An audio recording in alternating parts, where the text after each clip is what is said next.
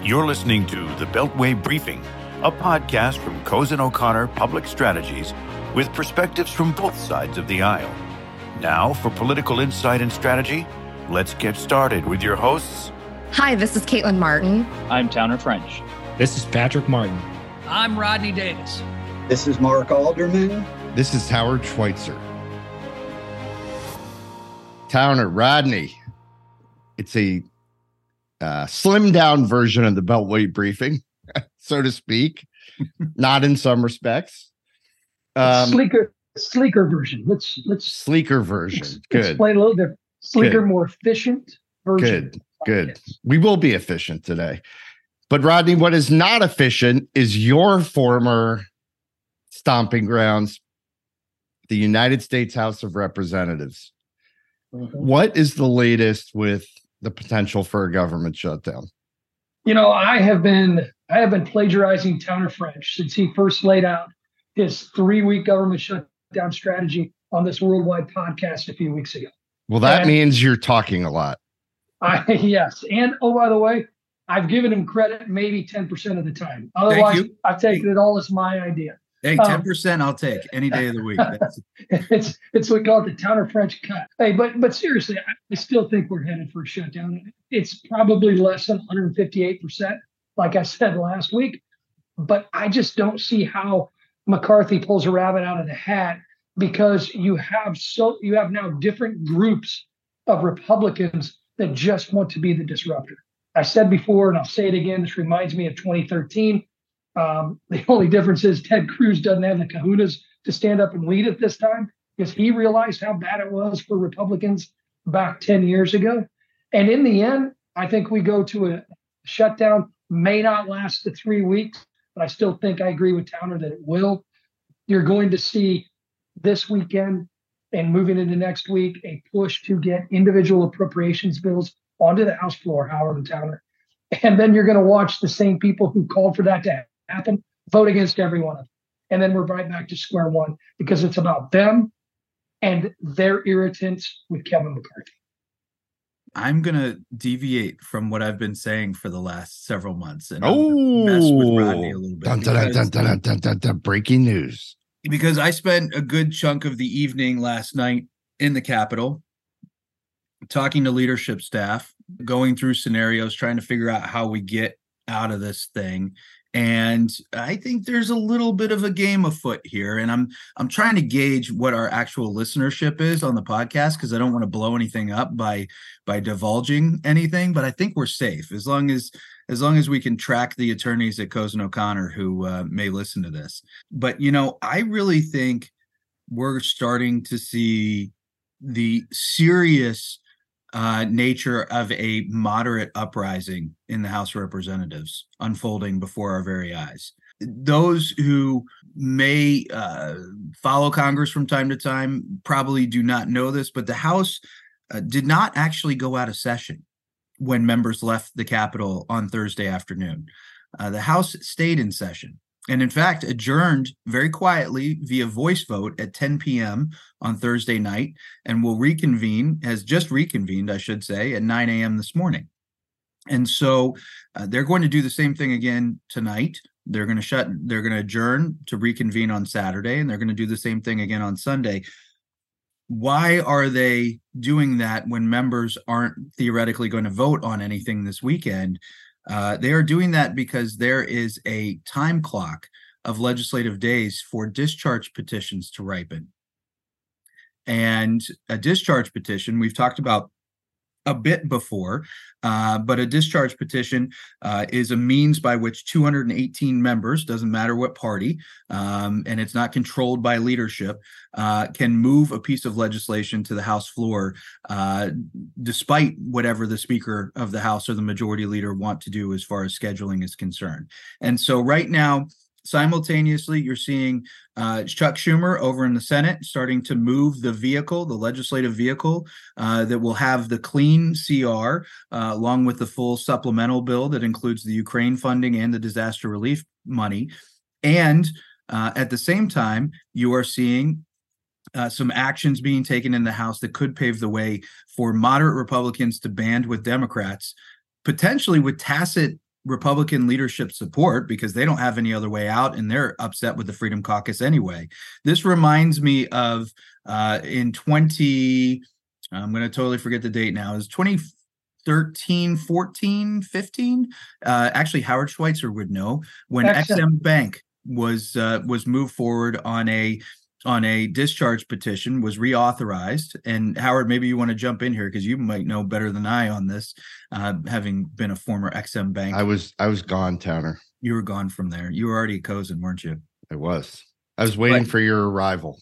Well, yeah, it's going to be some years on. But you know, it's leadership could not get a reauthorization of the Ex-Im Bank through the House. Because of conservative angst and some Democratic angst, to be quite frank. And a number of members, they weren't necessarily moderate. Steve Fincher was a conservative, but was a supporter of the Ex-Im Bank, were able to move a discharge petition that John Boehner didn't really speak out against at all. He said, you know, if you want to roll me, please feel free to roll me, because he was in favor of reauthorizing it. So anyway, I'll be quiet now for a second. But Rodney, I'd love to get your thoughts on that, because I feel like these building blocks are starting to happen that leads to a potential moderate uprising for the first time in quite some time. To be Rodney, my only conclusion from what Towner just said is that he should go teach one of your classes up at Harvard. Why am I not? You know what? They would love you up here, Towner. You would bureaucratize Harvard's process even more, and you would come in here and start giving your rules speak, and these folks would even forget how much they hate Republicans like you and me. In the end, I do need you up here. You got to come up. Both of you guys got to come up here to Harvard and make me not the only Republican circus animal on the Cambridge campus. Jeff Rosen and me, the former attorney general. Hey, Towner, look, I've been on this train before, the moderate uprising. I was there on the Ex-Im issue, but I'm a prime example of where you're going to run into problems with the discharge petition. I committed to never sign a discharge petition in the majority. I didn't do it on immigration, even though I supported the reform efforts of Goodlatte 1 and Goodlatte 2. And my colleagues who were considered moderate, although half my district considered me a knuckle-dragging Neanderthal Republican. In the end, it's a question of, can Kevin McCarthy allow that process to happen right now? Because if he does, how much is he going to have to give to the Democrats to save him from being ousted in a motion to vacate? It's ironic, but typical of some of my former colleagues who have the hubris to complain about Republicans working with Democrats when they vote against the rule with all the Democrats. Yeah. And when they vote with Democrats on a regular basis against what Republican leadership wants. I just don't know. I think, like, I've been in all of these discussions before regarding shutdown, regarding Ex-Im Bank, regarding immigration, discharges. I saw the light about discharge petitions when I became a member of the minority. And I signed them all the time because it's a tool for the legislative process. I just am not convinced from my conversations with friends, with leadership, that McCarthy is ready to get to that point where it is when you basically pull the pin, because you really don't know where that grenade's going to explode after you get it done. It will get done at some point, but I think, and it will get done in a bipartisan CR, but I think he's going to have to let the bomb throwers experience and pain of the shutdown. I'm very proud of having been a presidential appointee at the Ex-Im Bank, but it's hard to discuss the Ex-Im Bank in the same breath as a government shutdown and immigration reform. Just saying. Oh, well, Boeing needs their money. You know, Boeing needs their government subsidies. We got to make it happen. And so, you know, Grain Systems Incorporated had headquartered in Assumption, Illinois, and what was the old 13th Congressional District of Illinois, at any given time, had 5 to 10% of their entire global portfolio, helping the third world. We did a lot of good work. You guys did good work. Yeah. And surprisingly, because you were there. I mean, come on. I know. Just ask my former colleagues. You sold a lot of 747s. Hey, listen, I want to make one clear point, especially to the Cozen folks. This is why I'm glad you guys took a chance on me. I know you weren't waiting for me to come over here like you were for Towner. You had your set on him and your Howard claws in him long before. I just came and jumped in and disrupted. But being able to conflate immigration reform, Ex-Im Bank reform, and shutdown talk, doesn't that make me like pass the test of being a multi-client lobbyist? It does, and it also makes you pass the test of being a Kennedy School wonk up there. Yeah. Oh, or whatever it is you're wonking about up there. You know, we're stuck here. You guys got to pick on somebody. Yeah. And the weakest links, like Patrick Martin, are not all. We're all the weakest link. You come at me. What is it? Yeah. Hey, Rodney. Rodney. It's those who don't do teach, right? I mean, is that right. The thing that's always struck me in all seriousness about this town is how much more people of the same party fight with one another than people of the opposing party. Just like how much the House and Senate hate each other relative to how each of them hate the executive branch. It's just these hidden kind of dynamics. I mean, they're not very hidden. It's just funny. I mean, it's politics. Everybody wants power, and that's what causes it. But I saw it in the executive branch. You saw it. You guys saw it on Capitol Hill, and it plays itself out in situations like this. I couldn't agree more. Towner, let me ask you, though, because I don't think it's just relative to D.C. When you were chief of staff for Congressman Diaz-Balart, mm-hmm. What group was the biggest pain to have to deal with on a regular basis? And if it was the same as a lot of times, it was my own Republican Party leaders back home. Absolutely. Who would hear something from one of our exotic members and think it was gospel. Then you had to go home and explain why your vote was the conservative. Yeah. Why somebody who was on TV spouting just BS was not. Well, yeah, so the funny thing is, and you went through this too, Rodney, with Chicago media influence as well. You're explaining why you're rational to your hometown media. At the same time, you're trying to pitch your conservative bona fides to your constituents, and you're just stuck in the middle sometimes. Yeah, served me well for 10 years until my own party got me anyway. So, like I said, it's not just in D.C. It's just, hey, members of Congress, especially Republicans, because they have the media to contend with as well. And that's a very generalized statement, I know. And it's not fair for me to say that without Patrick and Mark on. But, it's making a decision of whether you want to take the arrow in the front or the back at some point. Listen, it is completely fair because Patrick and Mark chose not to be on for us to attack them. Yeah. I don't apologize for that. Totally agree with that. Well, Towner, you and I were all over town this week. Yeah. With clients. Both chambers, executive branch, multiple agencies. I mean, in all likelihood, the agencies are going to go home. Yeah. Yeah. But I didn't pick up a lot of. There wasn't a lot of conversation about the shutdown. And even on the Hill, it's like people are sitting there, they have their portfolios, they take their issues seriously, and kind of they'll deal with the shutdown. No one was like freaked out, I guess, is my point about a government shutdown. Yeah, they will be this week, though. They will be. Like, as we get to Monday, that's it. Government shutdowns are very late developing usually. I mean, they're early developing from a political standpoint, even though this has been earlier than anything else that I've seen in a long time because of the real possibility of a shutdown. But agencies don't like to react. OMB probably will not send out guidance until Wednesday or Thursday, maybe even Friday, because the shutdown will technically start on Sunday. And so OMB will drag their feet. We won't see the contingency plans of the agencies until probably Saturday, to be honest with you. And the federal government tries to react very slowly to a government shutdown because they're used to being taken up to midnight. Right. I'm just telling you, the people that are sitting there inside the agencies, I mean, I know they get to a point where the paycheck stops, but otherwise they're looking at it as a paid vacation. Yeah, I mean, for most of them, it's a paid vacation. It is, absolutely. For most of the people we met, which is why this is so stupid. Yeah. For most of the people we met with, they are going to be deemed essential because we were doing pretty high level meetings throughout the week this week. So they'll be essential employees. They'll be working as normal. And most of those folks as well get paid on a monthly basis, and they will receive their paycheck on September 30th.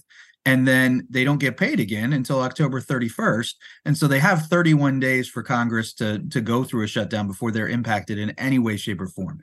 We typically see about a 0.1% slowdown in GDP for the beginning of Q4 because federal employees spend a little less in October during a government shutdown in case we don't get it solved by the end of the month and they actually miss a paycheck. The only real folks that tend to be affected by government shutdowns, including in 2013, are Senate staff who get paid twice a month. And so that's why I mentioned on a previous podcast, that's why shutdowns end so quickly, because Senate staff missed that paycheck on the 15th of October. And all of a sudden, the Senate becomes very malleable when it comes to reaching a deal to get out of the shutdown, because their staff is going ballistic. Yeah. Well, our shutdowns, I was going to say, I mean, you look at 95 when the whole world watched the government shut down, and it was, you know, countdown clock every single day. 2013, similarly. Right. But since then, we've had small shutdowns and then partial shutdowns. Yeah. So Towner is correct. And you know, it pains me to ever say that. Towner is correct in the sense gosh, I wish Mark and Patrick were here. And Caitlin, of course, Caitlin, the true Republican on this, instead of some bourgeois French guy. In the end, America's desensitized to government shutdowns. Yeah. And America reflects Washington. So the desensitization is also reflected in the meetings that you had. Yeah. But I think it's still embarrassing globally. Because you're a globalist. Ah, right. I am, because guess what? What the world thinks about this country matters. But the majority of Americans right now in the polar ends don't care. The political spectrum, they don't give a damn what Towner's relatives in Paris think. Right. We just look stupid. We lose credibility. We look bumbling. And people look, I mean, the whole premise of this country is civic involvement and discourse and democracy, and that this is part of the problem that people check out. It's that's all that is true for a lot of Americans, most Americans, I would argue, but for the select few that get a lot of attention, it's all about social media likes. It's all that's the issue, Rodney. I was talking this week with a freshman member who I won't name, but he was saying when he came to Washington, he was assuming that 40% of Congress would be nutcases and like 60% would be people you could like maybe talk to. And he said, Howard, it's not 40. I'm here. Like, I'm in it. I see it. It's not 40%. It's more like 10%. And 90% of the United States Congress, he's a Democrat, I can work with and talk to. We don't have to agree on everything, but we can have rational conversation. The problem is the 10% get all the oxygen. And when you watch the news, that's all the media wants to put up there. And so everybody thinks that Washington is dysfunctional. And I mean, to some degree, because the margin is so thin in both chambers, it does give power to that 10%. And they're making our lives difficult. Yeah. I mean, Towner, the dynamics are even different than 2013 when it comes to the more exotic members. Devin Nunes, before he went MAGA up, I used to call some of those, 5%ers, I would call them. But in the end, they've gotten rewarded because of the bad behavior. Yeah. I think you can work with about 90% of members of Congress I think they are amenable to work on issues that are important to their district and your district that don't get the oxygen.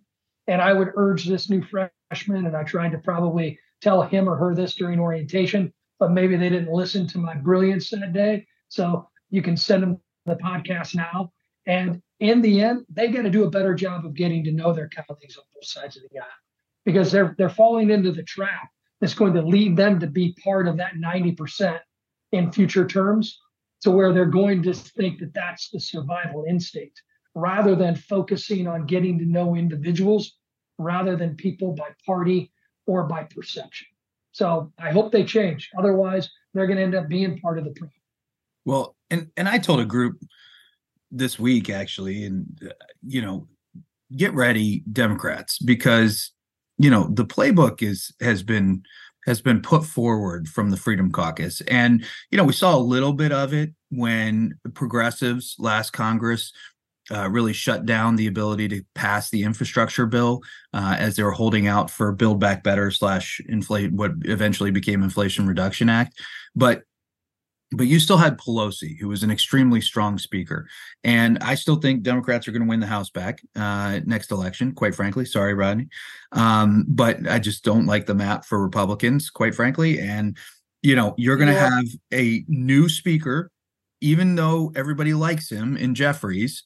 And you're going to have an emboldened progressive group in the House. And I don't think they're willing to shut down a whole lot, but they're also going to push for much higher spending, and they're going to push for a lot of different policies that maybe rank and file Democrats are not ready for. And you could have similar type problems, in the Democratic Party coming up. Donald Trump, to a certain extent, changed our politics. And I'd say even before Donald Trump, things like Code Pink, changed our politics. The loudest voice gets their way in a lot of cases. And we're seeing that over the course of the last 48 hours as we now need to refer to Matt Gaetz as the Speaker of the House. And so, that is the unfortunate part of our politics today. It's not a new phenomenon. Those who had the ear of the nation, even in the late 1700s and early 1800s, the Thomas Paines of the world were essentially, in many cases, rabble-rousers, but they were vocal, and people listened to them, and they could get their message out. So we just have an easier way of getting message out for those who want to be the center of attention. Okay. Let the record show on this podcast, Howard, that Towner French, in the absence of us being able to trash Mark Alderman and Patrick Martin, and along with Caitlin to help us trash them, Towner French just compared Thomas Paine to Matt Gaetz. Yeah. I mean, one can make the linkage. Yeah, no, one person can make the linkage. Somebody who is a freak show in and of themselves, and that's you. This is why I should be at Harvard. I need to stop lobbying and just start going to college again. Come on up. You'll be up here. You'll flip to the liberal side quicker than Howard would be like, globalist this. Yeah. You could be another Rodney Dangerfield. Go back to school. You haven't seen my triple Lindy. I don't want to see your triple Lindy, Towner. No respect. They got a great pool here that I don't swim in, but Harvard facilities could be a little more updated, but I guess I can't compare. Oh, they got a few bucks up there. Yeah, they do. They'll fix it. Let's just say they don't put them into the fitness facilities. I don't know. All I know is this, and maybe we're rambling on about the shutdown, but that's the main thing. All I know is this week is going to be, from an observatory standpoint, it's going to be very exciting. No observatory. Stuff is going to happen this coming week. Matt Gaetz is going to get his way and control the floor. I think there's still going to be a moderate uprising this week that might actually be successful. And through it all, we could be heading for a shutdown, or we could be heading for some sort of spectacular avoidance of a shutdown that may actually cause more problems than just going into a shutdown.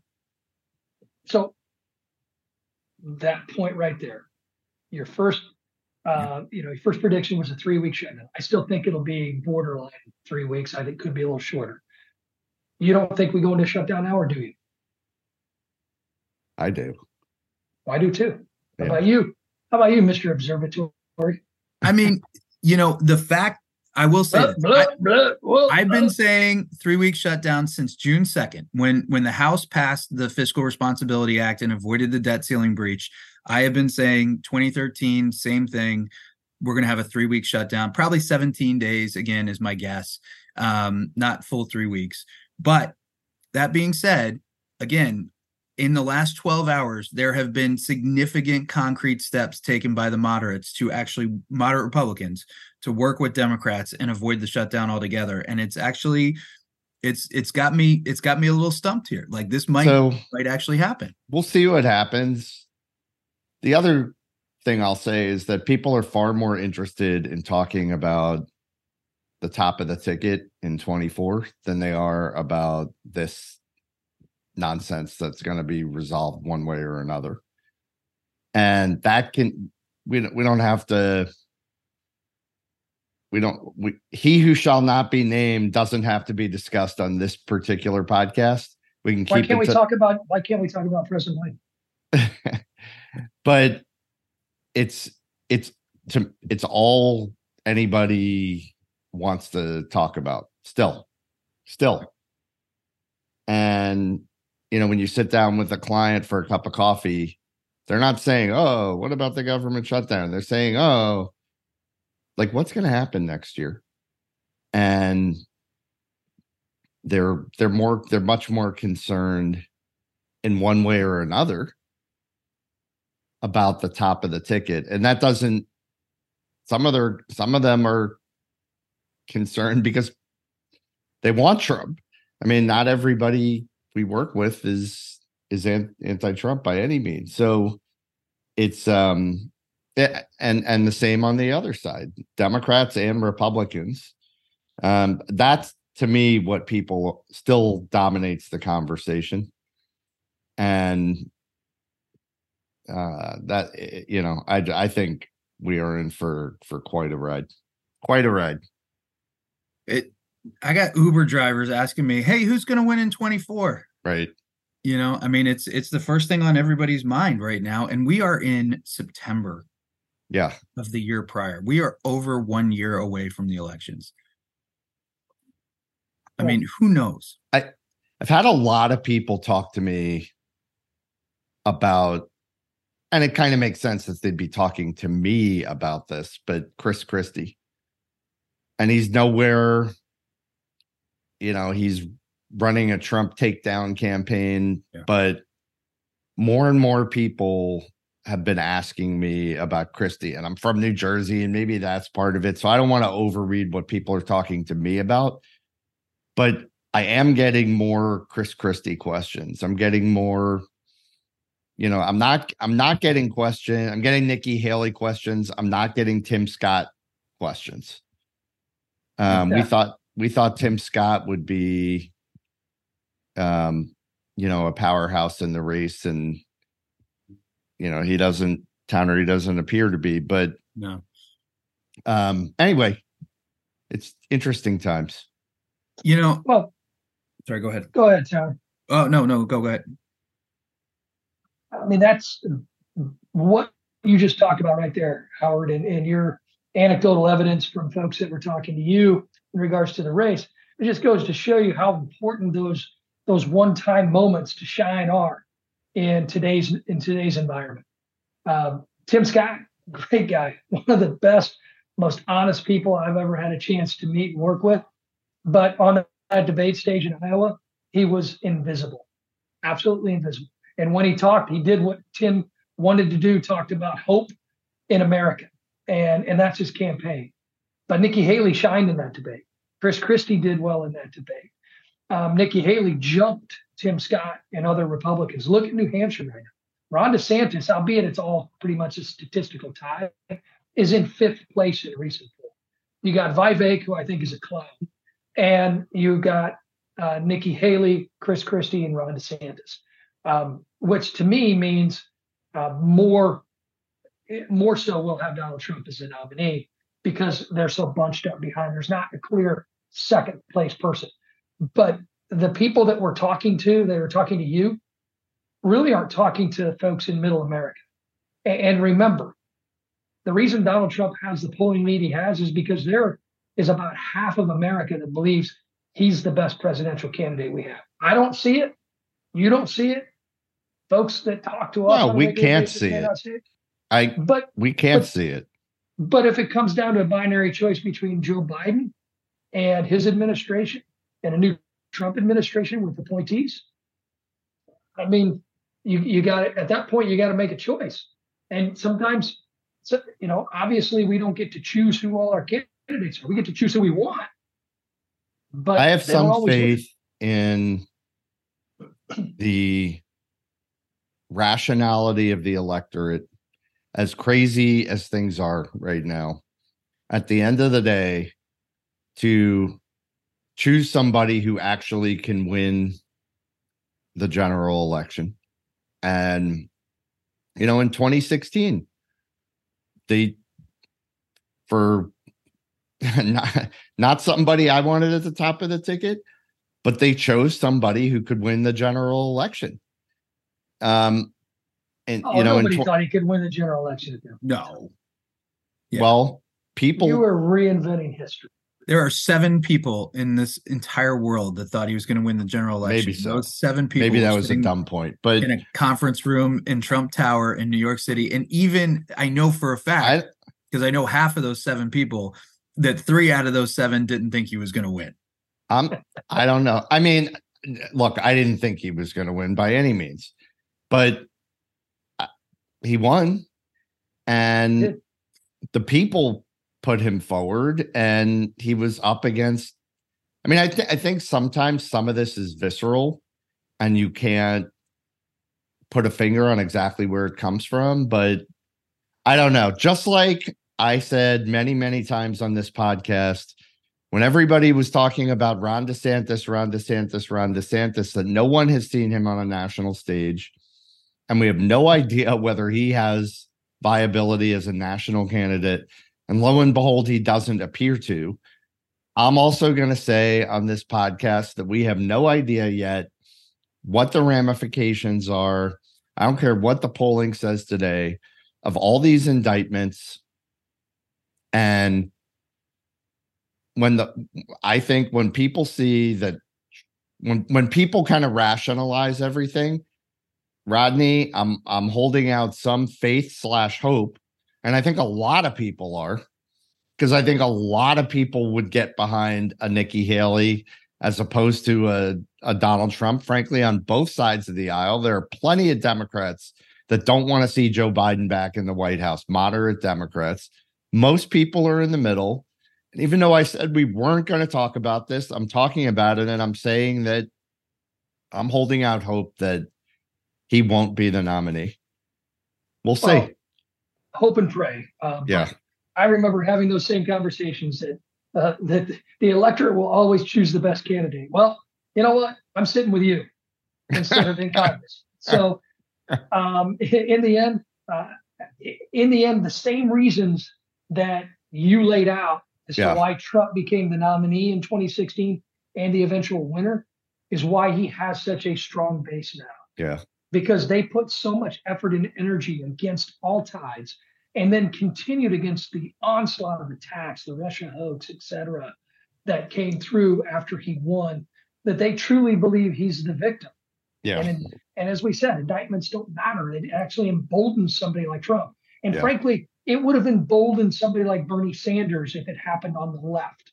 So because that's the type of base that is there. But you mentioned candidates like Ron DeSantis, and I still believe any Republican we have on that stage could beat Joe Biden, except Donald Trump. Right. Trump still may beat him, but I think it'll be the toughest race. I don't know about any candidate, but most of them. I would argue Ron DeSantis already proved that he could get Republicans and independents across the board to vote for him with the historic win he had just last November in Florida. But what Ron DeSantis' presidential campaign has done wrong is I believe he listened to his same consultant who used to run Ted Cruz's campaign in 2016, and they focused on such a narrow block of voters, it turned off all the other voters that loved what Ron did and loved Ron's fight until the fight became kind of like, hang on a second, are you sacrificing your win to get a win in perception. Yeah. Well, I think it's half square. I'll give you Towner. You get the last word. Well, I get two quick notes. The first is my brother has lived in Tampa for 20 years, and he and his wife they actually showed up in the summer of 22, so a year ago, at the beach for our Week at the Beach vacation with Ron DeSantis trucker hats. I mean, they just went all in for Ron DeSantis. At the beach this year, they're like, that guy's turned into a clown. I don't know what he's doing. We were such big fans of Ron DeSantis, and now we just sort of think he's just gone nuts.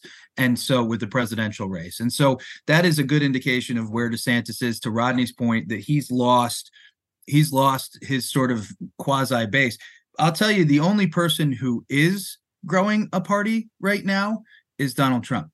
And that is the thing that everybody who doesn't like Donald Trump should be very concerned about, because he is winning over union white workers faster than you can shake a stick. I mean, it is happening, and he is growing. He is growing his base right now. Where is he going to be for the next debate in 5 days in Republican debate? He's going to be addressing auto workers who are on strike. He's found his niches of growing his base, and they are suburban women. You saw his comments on abortion that he did recently with Kristen Welker on Meet the Press, and it is with union white lower income individuals who work in manufacturing jobs, and nobody else. I don't care if you're any of the other 13 candidates in the Republican side. I don't care if you're Joe Biden. I don't care if you're, Gavin Newsom. Nobody else is growing a base the way Trump is actually currently growing a base.